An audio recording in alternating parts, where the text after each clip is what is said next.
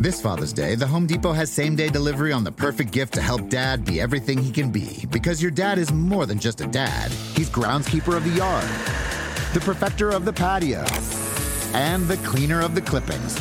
Let the Home Depot help power dad's doing with the convenience and gas like power of Milwaukee cordless outdoor tools. Plus, get up to $150 off select Milwaukee tools. For everything dad is, find the perfect gift at the Home Depot. How doers get more done. Order select and stock items by 4 p.m., subject to availability.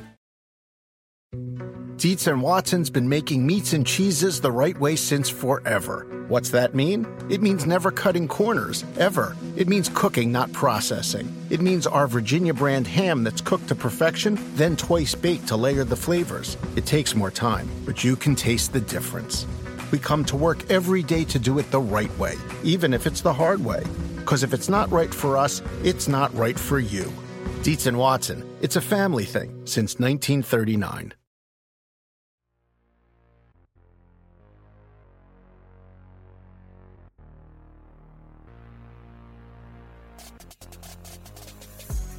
Hey, everybody. Welcome to Circling the Bases. My name is Chris Crawford. Thanks for joining us today. Should be a fun one. I can't believe we're already halfway done with the season, and yet I also can't believe we're only halfway done at the same time. It's funny how that works. Let me bring on my guest today. It's a very good one. He currently covers the Blue Jays in his excellent Substack, The Bat Flip. Please welcome my friend, Andrew Stoeten. Andrew, how's it going? It's going great, man. Uh, thanks for having me. You bet. It's funny. We were just kind of talking right before recording that there was little bit of a altercation between the Red Sox and Blue Jays. I think we're seeing that these two teams may not love each other. It doesn't quite as as Andrew brought up go up live up to the altercation between the Mariners and Angels, but I think it's fair to say that there's no love lost between these two clubs right now. Yeah, no, absolutely. also, I mean, I wonder what the I wonder what the Canadian COVID rules, which are similar in the states. I don't want my Canadian friends yeah. to be uh, to, to be you know harping on me about that. But uh, you know, Tanner Houck could have been useful to the Red Sox in the uh, the middle game of the series. You know what? I think he could have been a little yeah. bit of help, and I wonder yeah. what he could have. I wonder what he could have done to be a part of that. Uh, hmm situation. Hmm. But yeah, it seems like uh, there's tension everywhere. There is tension, and part of it is also because these are two really good baseball teams. The AL East is just poor Baltimore. This is just a stupid situation. Uh, before we talk about the Blue Jays, though, I have to ask you an important question: Is Jurassic Park a horror movie? That's a great question. Is Jurassic Park a horror movie? It it sort of is, right? I mean, I was I, debating. I yeah, I, yeah. You know, I was debating this with my friends, and I think it absolutely is. And I think it's an interesting horror movie in that it doesn't set up like it's going to be a horror movie. It kind of sets up like it's going to be this mystical, wonderful thing of exploring the dinosaurs. And then it becomes kind of like an action movie. And then it becomes a, a flat out horror movie. Like, there are some jump scares in Jurassic Park that still chill me to this day. Like the scene with, for lack of a better term, Newman getting attacked by that dinosaur when its gills come out and start spewing the venom. I mean, I was 10 when that movie came out, and that shook me to my core. and the scene with the lawyer getting eaten and all of that stuff. I happened to, I didn't get to very much sleep last night. And by very much sleep, I mean I didn't go to bed. I watched all three of the movies in a row, and uh, I had never seen Jurassic Park 3. Okay. All right, uh, that that was definitely a movie. Similar, similar, similar, plot to the first one, I suspect. Don't they all have the basic same plot? They all do. I will say the second one is in kind of an underrated movie. Like there's some when the Tyrannosaurus Rex actually goes into San Diego and is just like destroying towns and like eating lampposts and stuff like that. It is very fun. But I wanted to ask you that question because I a few of my friends said it's absolutely not a horror movie. There's just some scary stuff in it. But like I think if you go like beat by beat and stuff, I think it technically is a horror movie, which is kind of crazy for a movie that was basically advertised for 10 year olds. Yeah, no, I, I think you're right. The more I think of it, the more I think you're right. I sort of I think Predator is a is another one that's sort of yes. similar thing. It seems like yes. it's an action movie. It seems like, yeah. and then it's like, no, that's a horror movie. Oh yeah, that movie also gave me the heebie-jeebies. Something that has not given me the heebie-jeebies has been watching the Blue Jays over the last couple of years. I think they're the funnest team in baseball, um, and in part because they have so much young talent. And to start with, I don't want to talk about Vladimir, my sweet, sweet Vladdy Jr. I don't want to talk about Bo Bichette. Those guys are great, and there's lots of fantasy relevant guys to talk about.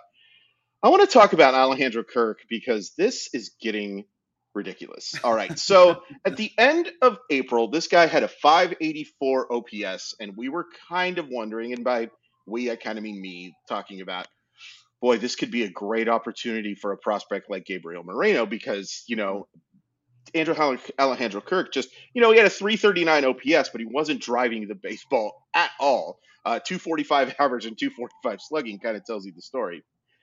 So then he posts a 94 OPS in the month of May. And then in June, he's 359, 462, 679. And it's worth pointing out that Alejandro Kirk wasn't like the same type of hype prospect as Gabriel Moreno, but he was far from an unknown. There was a lot to like about this guy's offensive ability. He's clearly put it together. I won't ask you if a 1.142 OPS is sustainable because, of, of course, it's not. I mean, 359, 462, 679 gets you your own wing in Cooperstown, much less getting in there.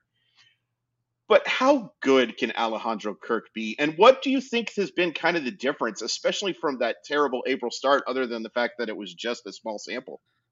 You know, I, I think that that may be it, right? And I, that, like, if you look at his numbers last year, some of the underlying metrics, you know, he still hits the ball hard. He's still, you know, he's great plate coverage. You know, he, it's just hard to throw the ball past him. Uh, he walks, right. a, he walks a lot. Like, there's all these underlying skills that we, you know, that have kind of been bubbling up you know, as he's risen through the Jays system. And, you know, he right. was a guy that they always really liked. They always liked, you know, the, the bat to ball skills.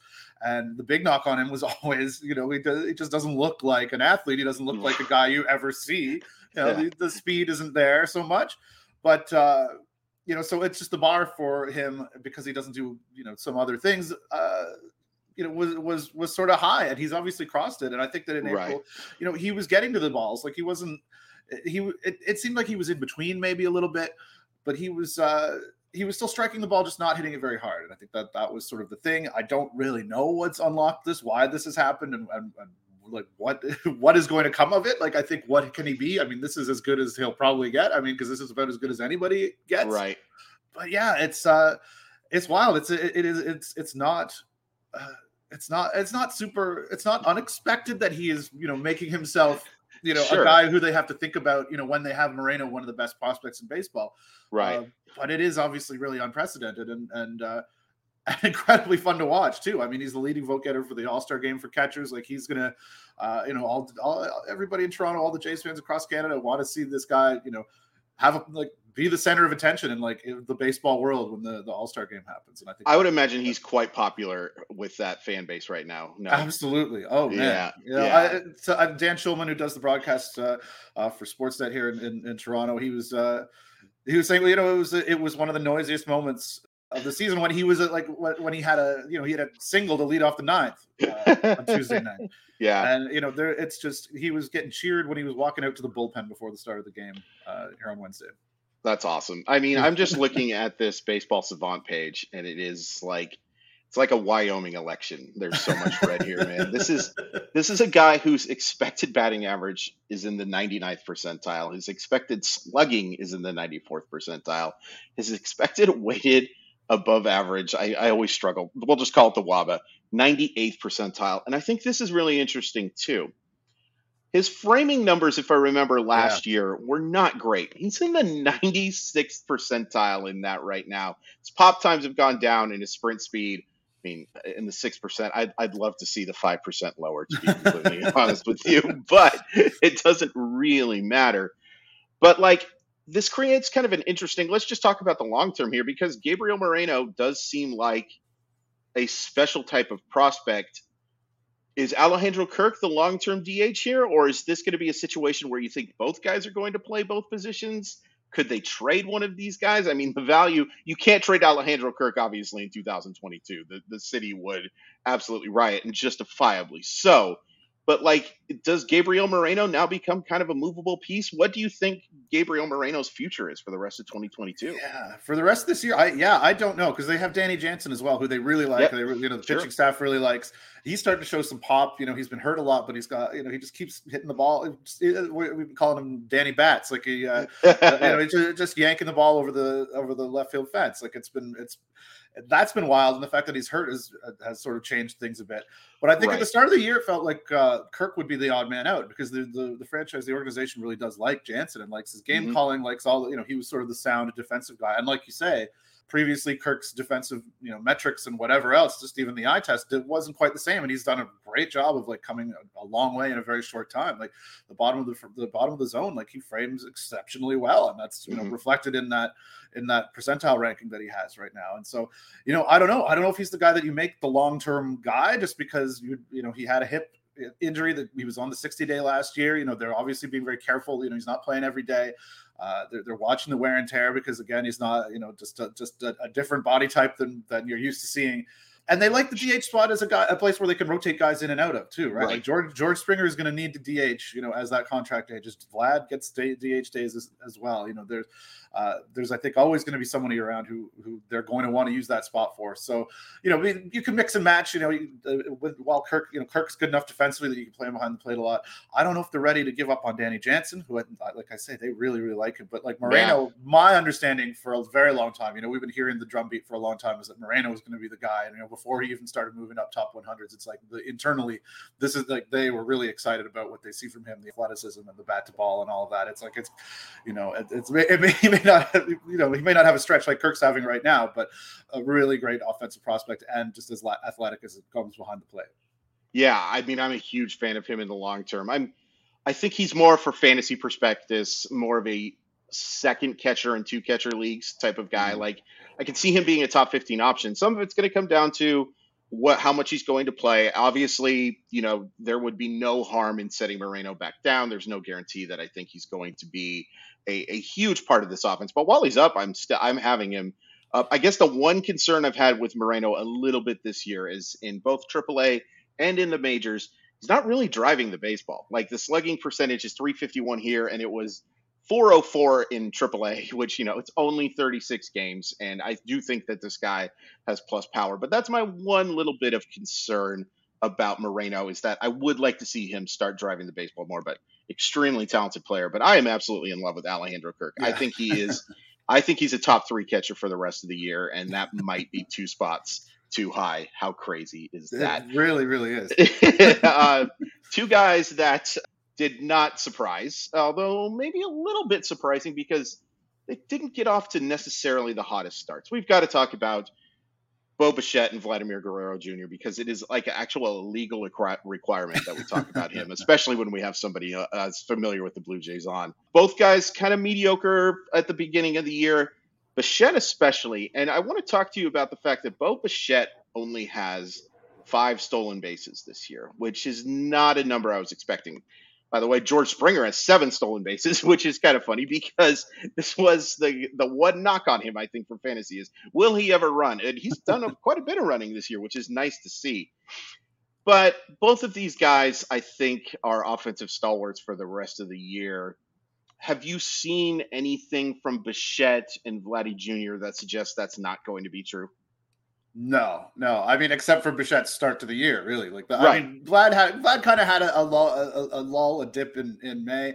Yeah, uh, high and low. Yeah, yeah. He and he, you know, you look at the numbers, and they're they're all, you know, they're not quite where they were last year, but they're all, you know, uh, they look like an elite hitter's numbers. Yes, uh, and it, and it, yet it doesn't really feel like he's clicked yet. So like he's a guy who I think there's you know there's another gear there, and and uh, it's felt maybe in June that he's starting to get there, but it still doesn't feel like he's you know just having those weeks that can absolutely you know not just carry your fantasy team but carry the whole Blue Jays team, and and, and that's coming. I think, but there, right. there's just too much there. Bo did have that weird that weird start. He's he's another guy with great bat to ball skills. He you know it was really, you know, he was getting himself in bad counts. He's a guy who will be very aggressive at the plate. You know, you'll see, you'll see. Um, there was we were calling him Bowen two for a while because uh, there's a lot of that going on. But yeah, I mean, the power is just so easy for, especially for a guy who's not built like that. You know, it's uh, and, and he goes the other way all the time. He's just he's a, a, a he's just got as much natural talent uh, as as uh, you know, maybe not as anybody, but he's great. He's a great naturally talented hitter. He's going to stick at shortstop for a long time, which I'm sure is is, is important for uh, for the fantasy purposes. Yes, sir. Because they're not, you know, there was talk in the off season, off season, you know, with the free agents with Correa and with uh, with Seager. You know, the Blue Jays maybe looked into that, but I think they're really committed to, to Bichette there. I think having Matt Chapman, who will be around next year as well, is going to, you know, is kind of the cover that they they provide for Bichette because he's not, you know, the best defensive shortstop in the league. I, we'll, we'll go, we'll say that. But eh, yeah. but, I, but, he's been very competent and he's he gets better all the time, and I, I think that's a credit to him. But but yeah, he he would be the one that I would you know not worry about, but would but you I think you could see more dips and, and more highs and lows from him. I think Vlad is obviously what we all think Vlad is. Yeah, I 100% agree. And it's worth pointing out too, like with Bo Bichette, the one thing that that frustrates with me with him is swings at a lot of pitches that are outside of the zone. Like yes, his chase does. rates in the seventh percentile. And some of that is like I, I say this phrase way too often, but you got to take bitter with better with the, a player like this because he's pretty darn good at making hard contact out of pitches outside of the strike zone as well. You know, he, he likes to hit, and at the same time, it's not like you know he's in the 22nd percentile in walk percentage, which is obviously not elite. But we're not talking about Javi Baez or anything like that. His hard hit percentage is in the 85th percentile. I think long term, this is still a fantasy superstar. Even if Bichette did move over to second base, I still think he is. Vladdy, I, I don't know if I could ever be more confident outside of maybe Juan Soto, who's having a bad year this year, fantasy wise anyway. Um, he's just going to hit and hit and hit. I don't. I think you probably saw some of this. There were some people who were bringing up the fact that after they moved from the minor league parks into Toronto, that the numbers were not quite as good. I think that's not a case of him taking advantage of minor league parks. I think that's a point of if he would have kept up that same pace we would have had to question what the heck was going on. Like he was like on pace to be like one of the greatest power hitters of all time. It's pretty silly to question that guy's power, right? Yeah. Oh, absolutely. It's it, yeah. It, it's unreal. I, I, I can't recall anybody that I've seen up close like it. And yeah. I think I think part of the moving thing is is that you know he just wore down a little bit as the as the year went along. And he sure. you know he had a big off season last year. You know he came into to or came back from the the COVID break, the first uh, the first lockdown, a little overweight. They immediately moved him from third to first. They were kind of not super happy with the conditioning, and then he really really did a lot of work in the off season, and maybe that caught up with him a little bit by the end of the year. That that he's just been pushing his body so much. So they're you know you see them being a little more careful a lot of DH days and and, and are, are trying to trying to keep him in the lineup, you know, whatever way they can, and and you know have I think more this year than last, you know, some first base options that they can that they can plug in. You know, they'll, they'll go to Gurriel, they'll go to Cavan Biggio, and and that sort of allows him to stay in the lineup while not, you know, just sure. just just just being careful with him, I think, and, and, which is weird to say for a 23 year old, but but I do I do think that that would that would be my theory as to why he wore down, you know, why the numbers yeah. dip at the end as opposed to just changing from minor league parks. I mean, I've wore down from March, uh, May from just hosting a podcast three times a week. I can't imagine what being a 23 year old going through, what he's going through, how tough. I just thought of this question: Is he the face of the franchise, or is I think he has to be, doesn't he? Oh yeah, Oh yeah, absolutely, absolutely, yeah. and that's I think that's probably probably part of it too. I mean, there's there, there's pressure, there's you know there's media engagements. You know, he can't go sure you know, he can't go out on the town without anybody. You know, he is a he's a big dude who's very noticeably Vladimir Guerrero Jr. Like that's that that's and that's something I think he's lived with his whole life. You know, just because of his dad and because of you know when he became a preternatural baseball prospect that sort of came with the territory. Uh, so I think he's probably better equipped than than a lot of people. You know, this must be, you know, Alejandro Kirk's head must be spinning a little bit. You would sure. think, except except he's got the, the low pulse and nothing fazes him, and that's something that they talked about even before this sort of thing happened. That the Blue Jays really love about him. Sure, but but yeah, I think Vlad carries a lot of weight and and absolutely is the face of the franchise and and is sort of the center of their the Blue Jays universe, which. Uh, you could pick worse guys to be the center of your universe. Oh gosh, yeah, and Bo Bichette would be the the center of most franchises, to be honest. I think so, yeah. which just speaks to how good my sweet, sweet Vladdy Jr. is. Weekends are better with MLB Sunday leadoff coverage presented by Uber Eats. Catch the Royals take on the Tigers in Detroit on Sunday, July 3rd at 11:30 a.m. Eastern, live on NBC and Peacock. To learn more, ptv.com/mlb. And if you want a chance to win 25 $1,000 on the game. Download the NBC Sports Predictor app powered by PointsBet and enter Sunday's free Grand Slam Pick'em contest. I think the Blue Jays have a Peacock game coming up fairly like soon. two. There's, yeah, there's two before the end of the year. I think. Yeah. That's that's great. Yeah, those. Uh, I've had so much fun. And by the way, we do a Sunday waiver wire Q and A right after the post game show. It's me and a rotating guest. It's a lot of fun The fact I have to wake up at 8 a.m. my time to do it isn't my favorite thing in the world, but uh, we'll just negotiate that in my next contract. um, you brought up Matt Chapman uh, just a little bit ago, and I wanted to talk to you about Chapman because, you know, this is a guy, you know, they gave up some solid prospects for, and over the first few months, at least offensively, things did not look good. He ended May with a line of 201, 286, 354. That's a 640 OPS from the hot corner. Not exactly great. But in the month of June, and it's a sample of all of 79 at bats coming into when we're recording 266, 333, 544 with five homers. Are you buying this version of Matt Chapman or the one we saw over the first couple of months? I mean, it's easy for me to buy on the positive side of Blue Jays stuff, but I am. I, I, mean, I, I, mean, he's a guy who, you know, anecdotally, and I think also, you know, if you look at the Statcast page, like he's been hitting the ball hard all year. Yes. He's been making good contact. He's been having good good uh, plate appearances. The approach has been good. You know, there was some strikeout at the, the, start that's kind of like gotten better, but he was really a guy who just felt like he was getting he was snake bitten, and that like you know before. Before the balls started flying flying out of the ballparks a little bit more, you know, say around mid May, uh, there were just so many like anecdotal. You could just I could think back to like balls that he just it looked like he hit them on the screws and they just would die at the warning track, and it was just happening to him a lot. Sure. And and that sort of that that that has changed, and and the more balls are going over the fence. You know, it's just the the batted ball luck has been better. You know, I don't know if he is exactly what you know those numbers in June are going to be going forward, but uh, you know what? Thinking about it, you know, from the Jays' perspective, I think he was a league average hitter. I think he had a 101 weighted runs created plus last year. You know, and that's sort of all you need him to be when he's as good with the glove. But I think that you know the Jays thought that there was more there. They probably were a little concerned at the start when there wasn't. Uh, but I think that I think that what you're seeing now is definitely closer to what he can be. And I don't know if it's ever going to be 2018, 2019 again for Matt Chapman. But uh, uh, but yeah, there's more in there for sure. I mean, yeah, that you don't expect to get MVP candidate, which he literally was in 2000, yeah. 2019.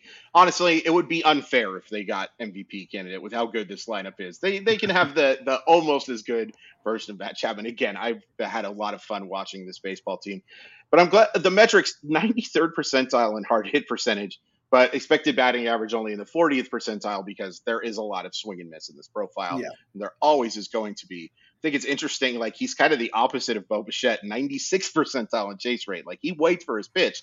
Fortunately, waiting for your pitch puts you in two strike counts, and two strike counts, I think everybody knows, are not the best thing.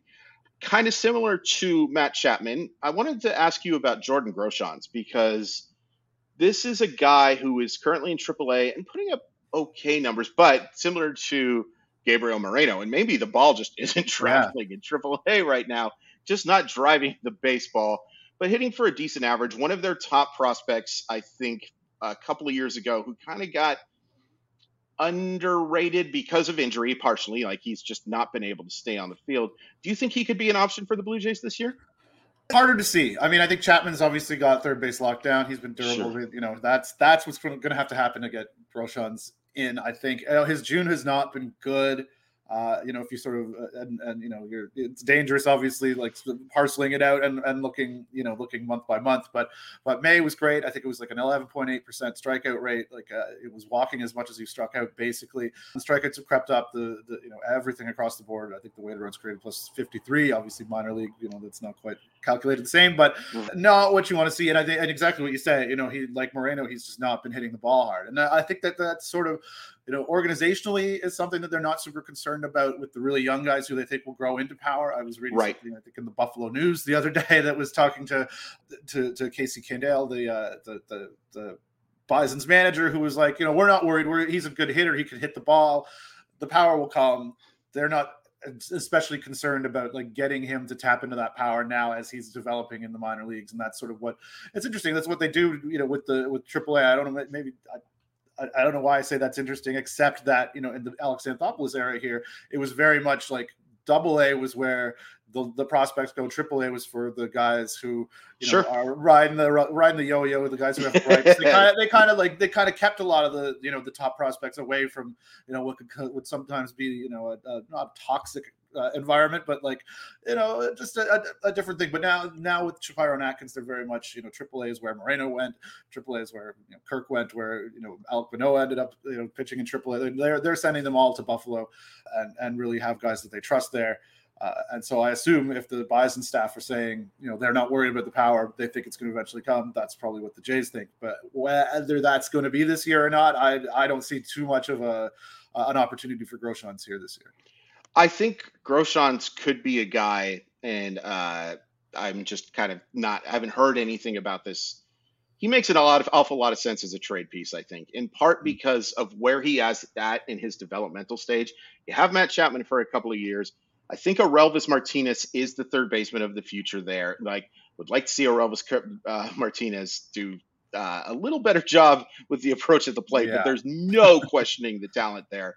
So I think, and if Groshans does get traded to an organization where he can play, I like him. I don't think he's ever going to be a 20 to 25 homer guy, but 15 to 18 and like a real good chance to be like a 280, 290 hitter. He kind of reminds me of Ty France a little bit. And there's nothing wrong with the Ty France. Maybe not hitting like 330, 340 like Ty France was earlier in the season, but a poor man's version of that is not so bad. Real quick, just for our fantasy folks, if Ricky Tiedemann is available in your dynasty league, go get this dude. Like he is probably the most underrated pitching prospect in baseball right now for Vancouver. The last time I checked, a 0.96 ERA, and it's not that small of a sample size anymore he's really impressive. He would be a guy I would absolutely looking to go get. And also, Adam Horwitz is a, or excuse me, I always do this. Adam Horwitz is the Beastie Boy. Spencer yeah. Horwitz is the first baseman right now for the New Hampshire Fisher Cats. Big fan of this guy. I've talked to a few scouts about this guy as a chance to be a really solid on base percentage guy. 293, 410, 507, nine home runs, three stolen bases. I just ranked him in my top 10 first base prospects in baseball. Really underrated player and a guy I think that uh, has a chance to help those guys. This Blue Jay system's pretty good, Andrew. It is. Uh, suckers, they be saying they can strike out Spencer Horwitz. You know?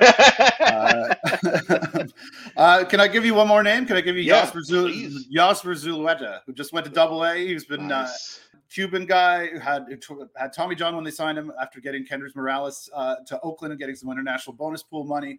He had they knew he had had to have Tommy John, so they knew he was going to miss a year. Pitched three pitches last year, tore his ACL. He's just back now. He's moving real fast. He is a starter. He's got a starter's arsenal. Uh, but you know the innings are kind of a thing, and you know he he throws he'll touch triple digits. He is a guy that people are already seeing like the, the fact that he's been promoted kind of aggressively here. Even though he's 24, he just doesn't have a lot of experience uh, as a guy that the Blue Jays, who need swing and miss in their bullpen, are already probably looking to for the end of the year.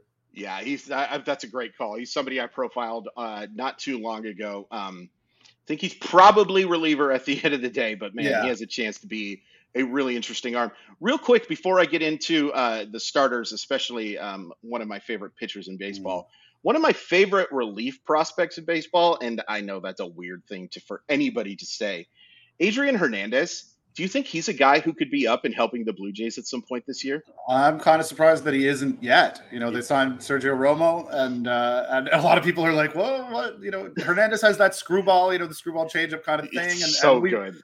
It it really is. I you know left wondering if they don't think that major leaguers are going to be fooled by it as much as as AAA guys are. But compare, you know, looking at some of the guys that are in their bullpen right now, why not? He's not on the 40 man. I think that if Romo doesn't, you know, if he doesn't take that, Hernandez is probably the next guy to come up. I I really do believe that this guy could be a closer someday. That screwball changeup is so good. And part of one of the reasons why I like him so much is he's listed at five eight. Everyone I've talked to suggests that might be overstating things a little bit here okay. with the overall height. So anytime you could get like a backup point guard height pitcher throwing screwball pitches, by all means, give it to me all day long. to Alejandro um, Kirk, who's probably about that size himself. Yeah, that would be a lot of fun. Little yeah. different builds uh, outside yes. of the height. One, one's a little more square shaped than the other one, uh, and I think square shape is being a little bit nice, but that is a okay. We love our beefy boys. This Father's Day, the Home Depot has same day delivery on the perfect gift to help dad be everything he can be. Because your dad is more than just a dad, he's groundskeeper of the yard, the perfecter of the patio, and the cleaner of the clippings. Let the Home Depot help power dad's doing with the convenience and gas like power of Milwaukee cordless outdoor tools. Plus, get up to $150 off select Milwaukee tools. For everything dad is, find the perfect gift at the Home Depot. How doers get more done. Order select and stock items by 4 p.m. subject to availability. Dietz and Watson's been making meats and cheeses the right way since forever. What's that mean? It means never cutting corners, ever. It means cooking, not processing. It means our Virginia brand ham that's cooked to perfection, then twice baked to layer the flavors. It takes more time, but you can taste the difference. We come to work every day to do it the right way, even if it's the hard way. Because if it's not right for us, it's not right for you. Dietz and Watson, it's a family thing since 1939. A lot can happen between falling in love with a house online and owning it, between imagining living there and breathing in your new home for the first time. Having an advocate who can help you navigate the complex world of financing, inspections, negotiating, analyzing the market, and talking through any anxieties that may pop up, that can make all the difference. That's what the expertise of a Realtor can do for you. Realtors are members of the National Association of Realtors and bound by a code of ethics, because that's who we are. This guy is fairly beefy. His name is Alek Manoah. He is amazing. He has put up sensational numbers this year. I believe he's pitching another great game as we're recording right now, or he certainly was at the last time I checked. Uh, it's, it's Boston's up 3 2, but he obviously hasn't gotten shelled. Does Alek Manoah have a chance to be? I mean, he's pitching like an ace right now, so it seems like a silly question.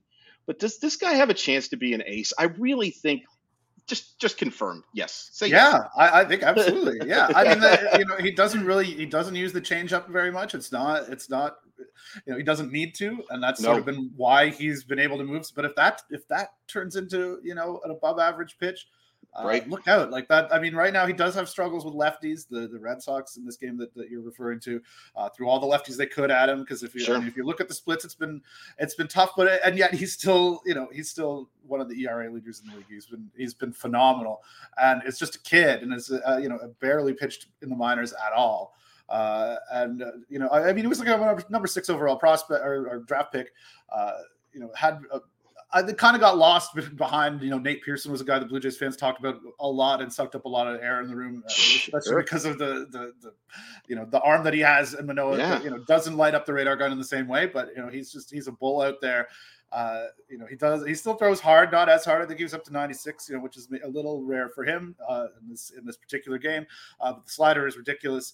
And uh, right now, that's all he needs. But I think that you're like he can absolutely be an ace. You, you, add that changeup in it. It's it's there. You see you see flashes of it. You see he throw he'll throw some good ones, uh, but he just doesn't need it. He doesn't use it all that much. But I think that that could be a game changer for him, which is crazy to think because he's he's doing so well, you know, as it is. And and just a guy everybody loves. So him and him and Alejandro Kirk right now are rock stars in Toronto. Yeah, I can believe it too, and definitely guys that you want to give a little bit of uh, extra space between the two, like on the plane. I'm guessing because because big guys. I mean, it's such a lazy comparison, but he really does remind me a little bit of a right-handed CC Sabathia. I, I knew exactly. I knew exactly. That's what you were going to say. Yeah. And it, the thing is, it's like it's not just the fact that he's able to miss bats with that just ridiculous slider and a quality fastball. I mean, it's not an elite fastball, but because of the spin, I would put it as a well above average pitch but like he seems like such a especially in today's day and age the fact that you are basically locking him in to six innings every time he gets on the mound is massive. And yeah. i don't think it could be overstated that like six innings and two runs of baseball are basically almost assuredly what you're going to get from this guy. I am a huge fan of him. Like we did our midseason draft and i believe manoah ended up being the third pitcher off the board Wow. Which, if you think about it, is pretty crazy. Shane McClanahan was the first pitcher off the board, which I mean, nobody could have expected that. Then I think I took Justin Verlander second, and then uh, Shelley took uh, uh, Alek Manoah with the third pick. And I, honestly, I considered Manoah over Justin Verlander just because part of it is I know he's going to get offensive run support. I always know that that guy is going to get plenty of runs, and he's going to pitch deep enough for me to qualify. As stupid as the win category is, it's a part of fantasy baseball. It's always going to matter, unfortunately. Yeah, I think Alek Manoah's got a chance to be a really special arm. I thought so. this one's a little embarrassing. Mm-hmm. Jose Berrios. I predicted this guy to win the Cy Young Award. Uh, whoops. Mm. We, we, You're not alone. No, I, I, was not. The odds, if you go to like PointsBet or um, other websites, were were fairly high for him, and justifiably so. I he was so good after that trade. And no, there have been flashes of brilliance. How concerned are you about Jose Berrios down the stretch? Uh, I mean, not not concerned. I mean, it's I, it's been too weird to just hand wave it away. I, I you sure. know, I do I do like that the you know the velocity's there, the stuff seems to be there. He's been having trouble locating. They're tinkering all the time with it. He, you know, he's just been so durable and so consistent year out and year out. Yeah. Uh, you know, though, if you look at the, you know, you look at some of the Statcast stuff, and and it, it hasn't always been trend trending. And I think even if you go back a couple years, it's not exactly trending in the right direction everybody here was willing to overlook that when they signed him to the big contract. Everyone was ecstatic when they made the trade for him. He was great down the stretch for the Jays. Looks like he's always great, except for whatever is going on this year. Um, I, you know, I'm I'm mildly concerned. I don't even like that. I'm mildly concerned. I, I mean, he's just he's too good and has been too good for too long to not pull out of it. But when that happens, you know, if you're talking about the the 2022 season, you know, there may be some bumps still. I mean, it's just it doesn't seem to have he doesn't have it figured out. He's not, you know, locating his fastball well. Everything sort of plays off that, and it's uh, it, has been a bit of a mess. There's been some great games, and there's just been some real dogs, and and uh, sadly, it's been more of the latter than the former. I mean, we talked about how Alejandro Kirk's savant page looked like a uh, Wyoming election. Jose Berrios looks like a Western Washington election, unfortunately, with all of this blue. I mean, expecting slugging percentage, he's at the very bottom in baseball, expecting batting average 4%, expected ERA 3%, bottom 7%, and average exit velocity, hard pit percentage, barrel rate. Everything here is pretty bad. The one thing here that gives me optimism, other than the fact that Jose Berrios does have a track record that suggests that he can turn this around. I mean, the stuff hasn't just completely gone away at the age of 28. I just refuse to believe that. Yeah, no. If you look here, He's throwing strikes. He's in the 78th percentile in base on ball percentage. That has not been an issue for him. He's also getting hitters to swing at pitches outside of the strike zone at the 71% rate, which is very good. His whiff percentage is only in the 12%. That does not add up. That shouldn't actually be possible. Like, if you have competent stuff, you would think that those pitches that they are chasing at would start swinging and missing more. So I think he's going to start missing more bats just because uh, he does have that track record of doing so. I mean, unfortunately, if you're a fantasy manager that has Jose Berrios, everything that's happened, the bad luck doesn't matter. It's all locked into what has happened yeah. this year. But I would be, if somebody's willing to trade Jose Berrios, the fact that you don't have to take those stats with you, that is dropped off luggage. You don't have to worry about that. I think he will be better at the end of the season. But man, it is hard to justify looking at that savant page other than the fact that I do think he is fooling hitters maybe more than these numbers suggest. Yeah, I I think probably, but also, I mean, hard contact has been a thing for him, even you know, even in Minnesota. It's a good point. You know, and that was you know that sort of came with it, not like this, but yeah, he you know when when he's not locating when he, you know when he gets behind and counts, he's getting shelled. Uh, that is that has been a thing. But I, I am with you. Like there's just too much good there. Yeah, he won't be able to pull out of it. Yeah, uh, and I think one thing that Blue Jay fans could take a little bit solace with is Austin Martin kind of looks a little bit lost, and I still have long term hopes for that guy just because his approach is so good and all of the athleticism is there. But I think he needs like a Steve Austin six million dollar man swing revamp to actually start tapping into the power because he is just not driving the baseball whatsoever. So Alek Manoah has been good. Jose Berrios has been bad. Ross Stripling has been good? question mark. I mean, like, and it's not the question mark is just because I'm surprised by it. All due respect to him, he was a guy who looked like he was kind of a thing when he was with the Dodgers, but he's been really good this year. And I think you've written about him a little bit in your Substack. What can we expect going forward from Ross Stripling? Hmm, Ooh, that's that I think is the big question because I mean I think a lot of it is him making adjustments to stay ahead of, of you know teams that are, are getting a read on him. You know, I, I looked at, this week. I looked at his start against Boston this week and one that he had in April, and he was you know the pitch mix was similar, but the way he was locating what he was trying to do was very different. You know, he was trying to elevate the fastball in the first one, was throwing a lot of changeups and sliders for strikes the most recent one, you know, fastball was filling up the zone, wasn't really elevating a lot, wasn't trying to get swing and miss with those. Uh, and he actually similar to Berrios, uh, like you say, with the uh, with the chase rate was yeah. there, but not the but not the whiff rate, which is which is interesting. And yeah, he was he was working the edges of the of the zone with the changeup and with the uh, with the slider, and just sort of keeping guys more off balance and and uh, not throwing as many fastballs as he did before. And uh, you know that's you know obviously not his great pitch. right, his stuff is not is not overwhelming. But yeah, I mean, he's a he's a, a, a, he's a smart guy. It seems he you know he's willing to adapt. He's willing to uh, to do the little because he has to. That's what he has to do to stay in the big leagues. He was also you know he's people like him here because he was willing to go be the sixth starter, go pitch, sure. pitch in relief, do all sorts of things. That doesn't help anybody in his fantasy team, but I think he's here in the rotation to stay. I mean, there's two guys behind him right now in terms of like the pecking order. I think Berrios will will surpass him eventually. You say Kikuchi, uh, a little more concerned about, yeah, but but. Uh, but yeah, I don't know. I, I think that I think that you know you got you can roll Stripling for a while because he, he has been really really good. And you're right that you know he was kind of a thing with the Dodgers, and it's easy to forget. And I think a lot of Jays fans have like that American League bias where they're like, oh, well, he was in the National League. Those numbers don't work It's like, uh, oh, he was he was getting guys out, even if you're even if you're facing the pitcher every once in a while. It's uh, it, has been good. It's it's you know, and he, he just he locates well and he throws any pitch in any count, and that that I think gives him a, a real chance. Yeah, I mean, you look at this guy; he's a sixty percent other, forty percent fastball guy, and that's just yeah. you know not something you're seeing a ton of anymore in baseball. Like that changeup is really good, and he's got mm-hmm. a, a good. They call it a slider. I think it's more of a cutter, but and then he'll occasionally mix in the curveball.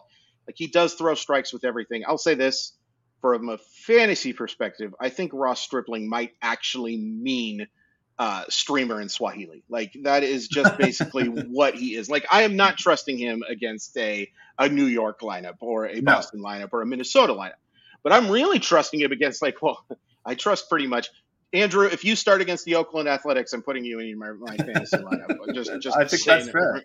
Just right now, I mean, the, one of the worst lineups I think I have covered. But like when he is facing those weaker lineups, because of the fact that he doesn't give up hard contact and he throws everything for strikes, quality start is very possible. That's six innings of three run baseball or fewer. Definitely something that adds some value. You mentioned Nate Pearson. I was a huge fan of Nate Pearson, and I think I was definitely not alone on this. Like the stuff is really impressive, but just hasn't been able to stay on the mound. Is there still a long term future for Nate Pearson? I think so, but I don't know. I don't think it's in the rotation at this point. I think that right. you know that that I felt you know this year coming into the year, it was like maybe you know they're stretching him out in spring, and he got mono, which you know is like poor guy. I mean, I mean it's one thing to to I mean he's like he's had bad luck with injuries and it's in 100%. addition to there there being like re, not re, repetitive ones you know he's had the obliques and now he's got a lat strain and like those ones from actually you know the the physical forces of pitching are one thing but you know, he also yeah. broke his arm and missed a ton of time in his first pro season. Mono is uh, you know has helped wipe out so much of this year. And now he's you know now he's on the shelf again shut down for three or four weeks. Uh, so that's it's going to be another wasted season for him. He's on he's on the service clock now which is going to make that kind of interesting eventually especially for the Blue Jays too. Yes, yeah. Because um, there's, I mean, there's still a lot to like about the arm. I think they really, you know, they like they like him as a guy. They like that, you know, he's willing to, you know, to, to get the data to to to do all the things that you need to be a modern pitcher. Uh, he just can't stay on the on on the mound, and he can, you know, and sometimes he can't stay out of his own head. I think too, which yeah. is uh, uh, he really he like he really opened a lot of eyes when he pitched out of, out of the bullpen. I think it was in 2020 against the Rays right. in the playoffs, and looked great, and you know could obviously hump up the to 100 in the bullpen and and uh, maybe just not having a week to prepare for things is, is a benefit to him. But it, it, sure. it, you know, I think there is I think there is a future of some kind for him. Ideally on the Blue Jays, ideally it all comes together. But yeah, we're we're the, the clock is is ticking on that. I do think that it'll come together at some point. I have my question marks about whether or not it's going to be with the Blue Jays, and I, I will say like like he and Groshans could be a real interesting package for something if they were looking for an upgrade somewhere. I mean, that would be something. It'd be selling low, I think, on Pearson. Unfortunately, it wouldn't be similar. You know, I was thinking like, is this a Jesus Luzardo situation? But Luzardo has shown, even in that terrible year last year, has shown more flashes of brilliance than Nate Pearson. To be completely oh, honest yeah, with you, um, but I, I do think that there is. He would be a guy I'm holding on to in dynasty leagues because I don't think he's ever going to be a starter, but I think that stuff could be extremely special in relief, in part because uh, I just don't want to look like an idiot. Um, Andrew, thank you so much for doing this. Please promote all of the good stuff that you're doing, my friend. Oh, all the good stuff you can, you can find it at the batflip.ca. That's what that's what us Canadians use uh, instead of a .com. And you just find me on Twitter. That's really about it. I do a podcast on Callin uh, called Blue Jays Happy Hour twice a week. We uh, usually try to do them, you know post game. That's all. That's been a lot of fun taking people's calls. I do it with uh, Nick Ashbourne, who's a, a, writer here, does stuff for Yahoo, does stuff for nice. Uh, Sportsnet, and uh, and that's really about it. Yeah, just uh, just following a really fun team. I mean, I've been doing this since like 2007, so I've watched a lot of bad Blue Jays baseball seasons, and uh, I got to tell you, this is uh, it's real nice to to be sitting here and nitpicking a team that you really feel confident is going to go to the playoffs. Like that, oh gosh, doesn't yeah. happen around here very often. Yeah, I mean, like uh, I'll be honest with you, I kind of grew up with the Blue Jays being such a great team in '92 and '93. Like that was, I had to get a Toronto Blue Jays hat, and it's fun to see them uh, getting this thing. But by, by, the way, you're way too young to have been covering anything since 2007. uh, let me ask you, I'm older than you. I'll ask you a, a real quick question. I, I, don't believe you are actually a Maple Leafs fan, but mm-hmm. correct. Has this city?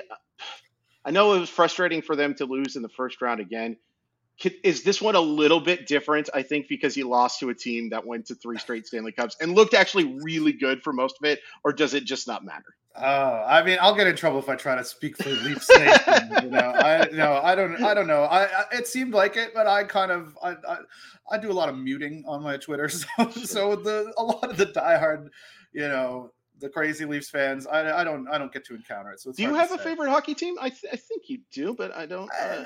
I, I, enjoy when the Montreal Canadiens are a thing, but also uh, I? I, I, play I play fantasy hocky.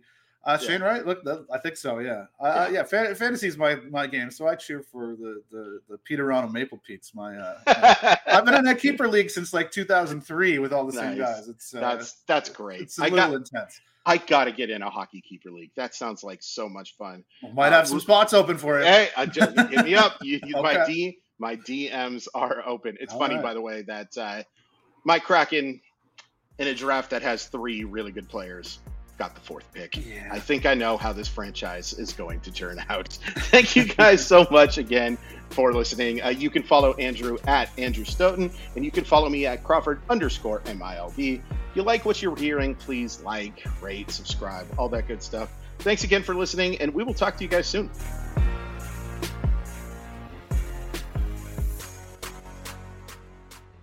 This Father's Day, the Home Depot has same day delivery on the perfect gift to help dad be everything he can be. Because your dad is more than just a dad, he's groundskeeper of the yard, the perfecter of the patio, and the cleaner of the clippings.